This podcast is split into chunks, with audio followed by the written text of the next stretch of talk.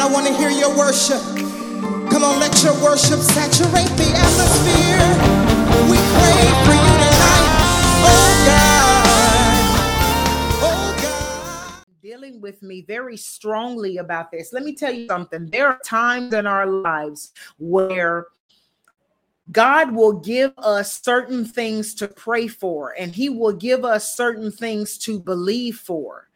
Uh, and we in order for us to understand how prayer works and just how powerful prayer is, we have to understand how we can cause heaven to respond to our prayers because there is a method, believe it or not. You know, a lot of people just think that they can pray whatever they want to pray and God has to respond to them. No, that's not how it works. You can pray what you want to pray all day long long but if it is not if it is not a prayer or if it is not something that god needs in the earth then it is a vain repetition it is a wasted prayer, and you're probably going to find yourself praying that same thing over and over again for years. And you're probably going to end up saying to God, Lord, I don't want to pray because I feel like you never hear my prayers. Let me tell you something. Today, we're going to talk about partnering with God.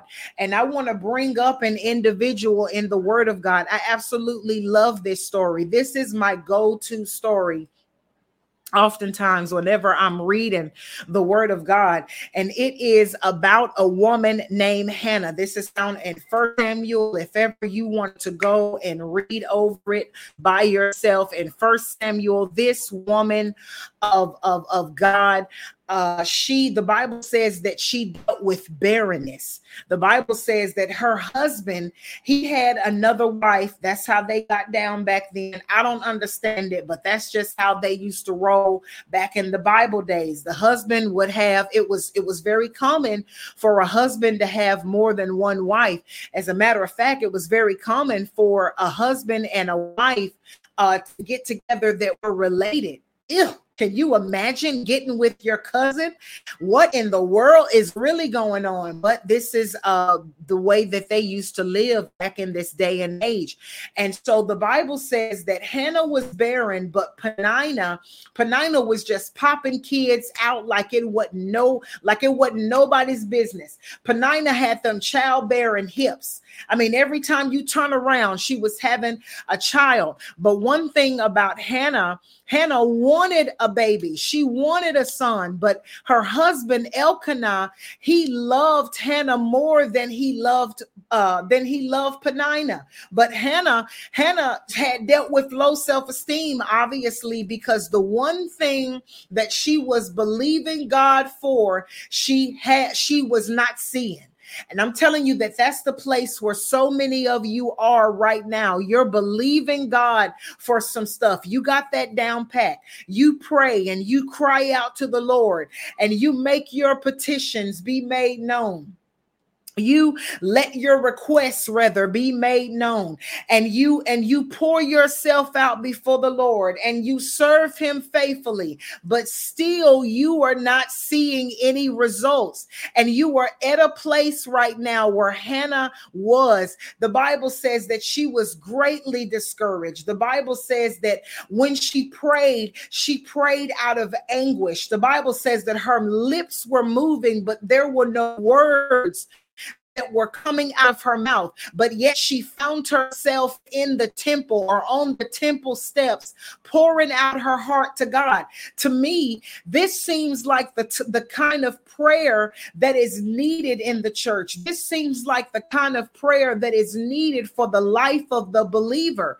But this type of prayer, it was not being answered by God until until the Bible says that Hannah opened up her mouth and she made a vow unto the Lord. We're talking about being a partner with God, being in partnership with the Lord. The Bible says that Hannah messed around and made a vow to the Lord. She said, Lord, if you give me a son, God, I promise him that I will dedicate him back to this temple. Now, what caused her to know what what gave her the ability to know to say those words what what what brought her to the place that she knew if i say my prayer like this i know that i'm going to get an answer from the lord. Well let me tell you who it was. It was holy spirit. Yes we might not read about him that often in the old testament but if you do your research you will see that he was very much present from the beginning. The spirit of god he would often come and and rest on people. And what I find amazing is that Eli thought that Hannah was drunk. And when in the old um, in the New Testament, when the Holy Spirit fell on the day of Pentecost, what did the people accuse the people of that were in the upper room? They accused them of being drunk. Sounds like the Holy Spirit to me. When the Holy Spirit comes upon you, let me tell you something. You'll know when you are being filled and when you are being used with his power because it will not be understood understandable in the eyes of everyone else that is oh that is that are onlookers. It will not be understandable through their eyes, but that's because what is on you is not from you.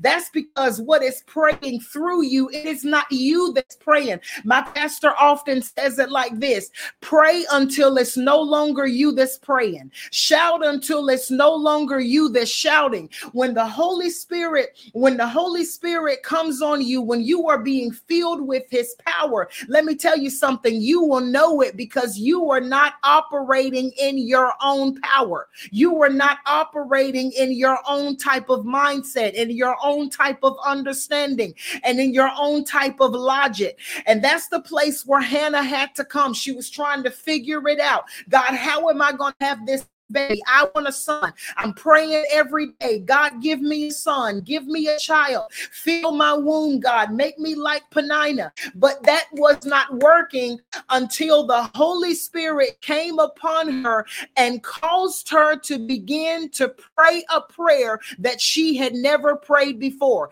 Let me tell you something. Some of you on here, the Holy Spirit is getting ready to get a hold of your tongue and he's going to have you pray a prayer that you've never prayed before, and it is going to cause a breakout to happen in your belly. It is going to cause a breakout to happen in your life. It is going to cause something different to happen for you. You've never seen God move the way that you're getting ready to see Him move. Hallelujah. And so the Bible says that uh, Eli, he looked at her and he said, Look, he was like, You need to give up that wine because no, that's what you're drunk off of. And she said, No, I'm not drunk. I'm just desperate. I'm not drunk, but I'm praying out of, I'm praying out of desperation. I'm praying out of my anguish. I'm praying out of my hurt. I'm praying out of my pain. Isn't it amazing how sometimes God will use the very very thing that has hurt you to be your fuel. My husband said it last night, Pastor Eldridge Burrows, who is right here with me. He's watching with you. I'm so thankful for him. My husband said it last night in Bible study. He said, God will sometimes use the, the God will sometimes use your anger to be your fuel to push you.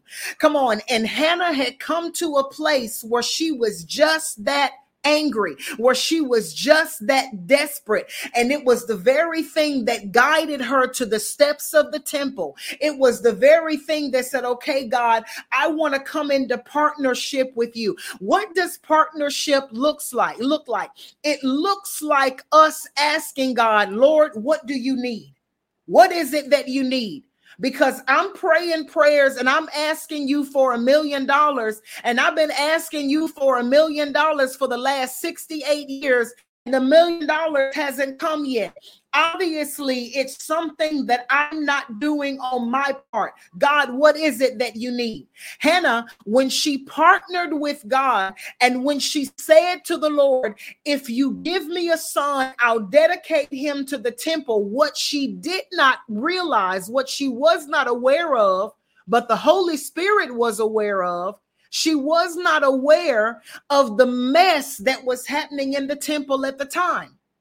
The Bible says that Eli, he was very old, but his sons, Hophni and Phineas, they were running crazy in the temple. I mean, y'all, you ever go back and you read this story? Y'all, let me tell y'all something. The Bible is better than Young and the Restless. Come on, the Bible is better than any episode of Bold and the Beautiful. Does that still come on? The Bible is better than any soap opera that you sit down and watch waiting for drama or any reality television show. It is better than hip hop Atlanta. It's better than the Real Housewives of Atlanta. I'm telling you, the Bible is straight up fire. So the Bible says that Hophni and Phineas, they were running crazy in the temple to the point where they were sleeping with women Oh my God, they were priests in the temple of the Lord. They were supposed to be taking the sacrifices that the people brought and offering the sacrifice before the Lord on behalf of the people. But no, the Bible says that instead of them offering the sacrifices, they was eating it. They was eating the sacrifices, y'all. And Eli was fully aware of this. Come on, don't let nobody fool you. If somebody told you that Eli wasn't aware, that's a lie. The lie detector determined that was a lie. Eli was fully aware of what was going on, but because they were his sons, he did not say anything to them because they were his sons, he tried to hide it. And it got to the place where God was like, Look, my temple, uh, I, I need a priest that is going to represent me in the earth, and they're going to represent me right. And I need a priest that is going to be able to stand in the gap for the people. And it just so happened that when Hannah prayed this prayer and said, God, I'll dedicate him back to the temple, God said, All right, now we got a deal. Now we can come into partnership. Now I can feel your wound. Now I can answer your prayers because you are praying something that not only do you need or you want or you desire, but you are praying something that I desire in the earth. Let me tell you something. It is not enough for you to pray prayers that you only want. That's a selfish prayer. That's the place where so many of us have come to in the body of Christ. We we pray, but we pray selfishly we pray, but we pray out our desire. We pray out our want because we want it. We want to look good. We want to be benefited in the long run. But God is looking for a people that will say, God, even though, yes, I want this, but God, what is it that you desire? And whatever it is that you desire, God, that's what I'm going to believe God for because I know that somewhere along the way, see, when He says, delight delight yourselves in the Lord and I will give you the desires of your heart. When he when he declared that word con, concerning us, this is what he was saying. Find out what my heart, what my heart is saying right now. Find out what my heart desires right now find that out and when you find when you find that when you begin to discover that then I want, oh my God, then I want you to align your desire with my desire. Yes, I know that you want a business, but what do you want it for? Yes, I know that you want to prosper, but what do you want it for? Just so that you can have, just so that you can have money. Now, let me tell you something. I tell my people all the time don't get mad at me when you see me rolling out with my chinchilla fur coat because let me tell you something. I've always wanted a fur coat. I went to Chicago some years back and didn't nobody tell me nothing. Nobody told me that it was going to be that cold in Chicago. See, I'm from the South.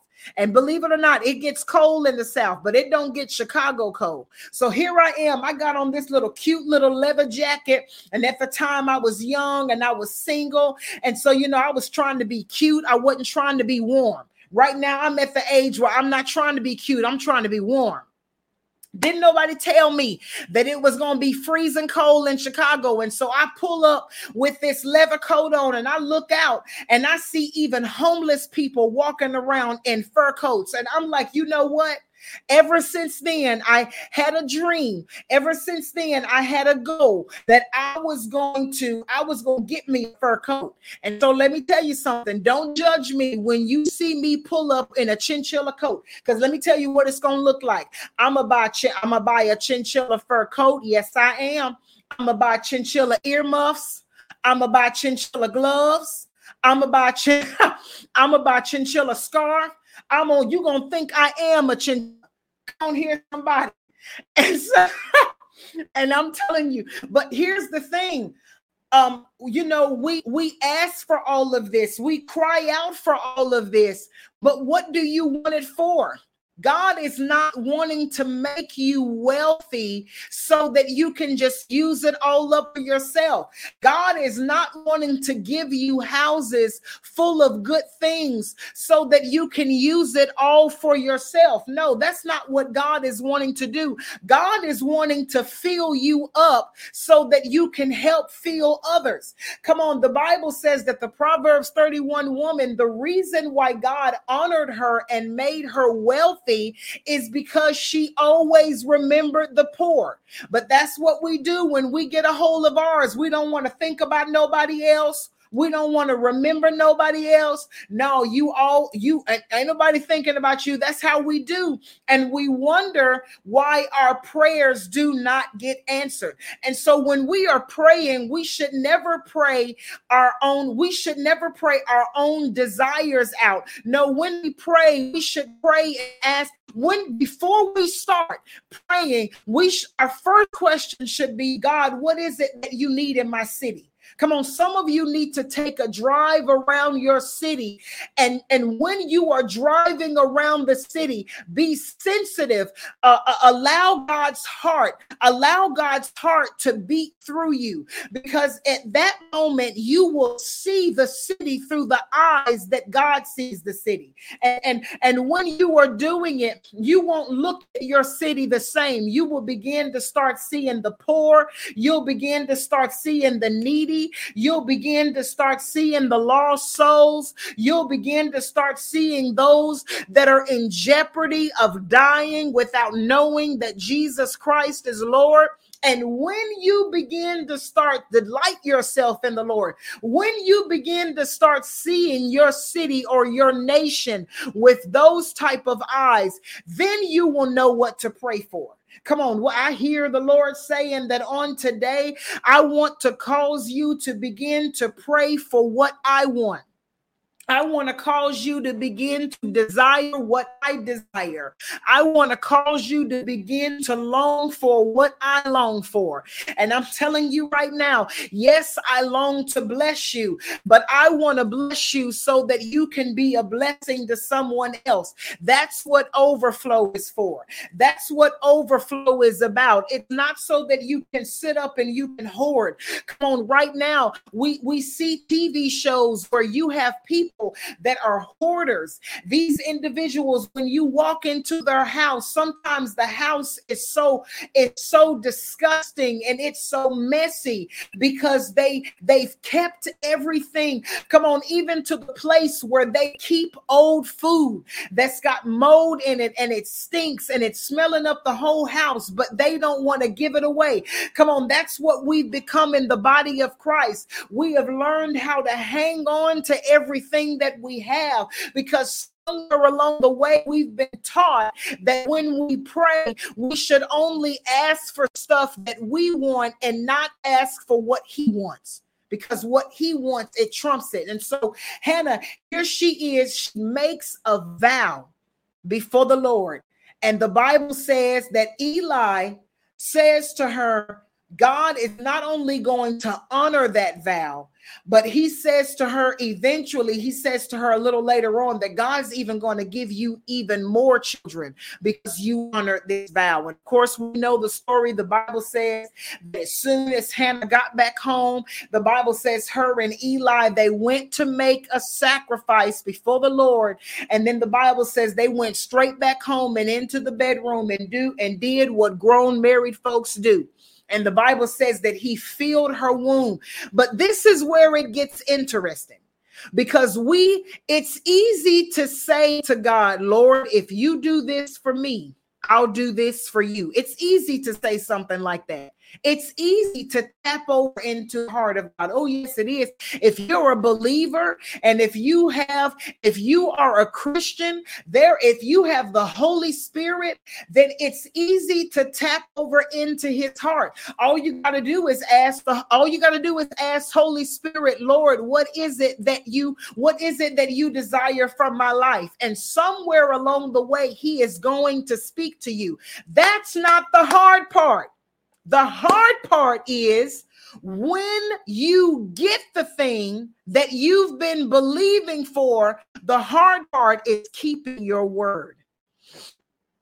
Everybody can will up and say, "Oh, when I get my money, God, the first thing that I'm going to do is tithe. That's the first thing that I'm going to do is pay my tithe and offering, God." It's easy to say that until you get the money you get the money and then all of a sudden all these bills that you haven't been able to pay now you're seeing how you can pay them and then all of a sudden the house that you've been looking at for years all of a sudden now that becomes juicy and you want that. Now all of a sudden you're looking at your car that you've only been driving around for 3 years. You're looking at the car and you're like you know what? I think it's time for a new one. Come on. It's easy to say to the Lord what you want to do, but the discipline comes in when it's time to do it.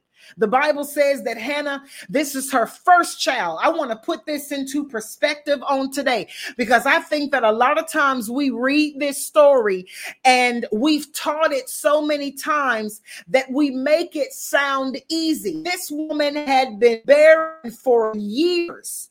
She had seen the other wife have kid after kid, but the first kid that she has, God requires her to give the kid back to him.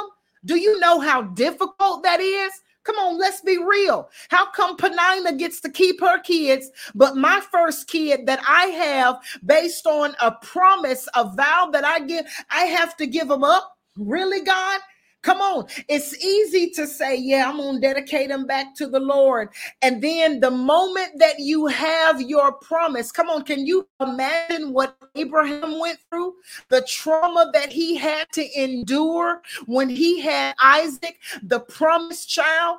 Come on, the Bible says that, hey, uh, uh, uh Abraham, he slept with Hagar off of his wife's command in order to have a child. And then he realizes that he made a mistake mistake. And so he has to go back into believing God. He believes God. And finally, the promise comes forth. Now, theologians say that Isaac was in his 30s when Abraham tried to sacrifice him, but he has his son. And now, the firstborn, you're going to tell me to sacrifice my firstborn? Come on, that's how it is because what is God doing? God will test your heart. Oh, yes, He will. Oh, yes, he will. Let me take a moment. Hey, Meeks. Hey, Miss Linda. Hey, Jean. Jean, Jean.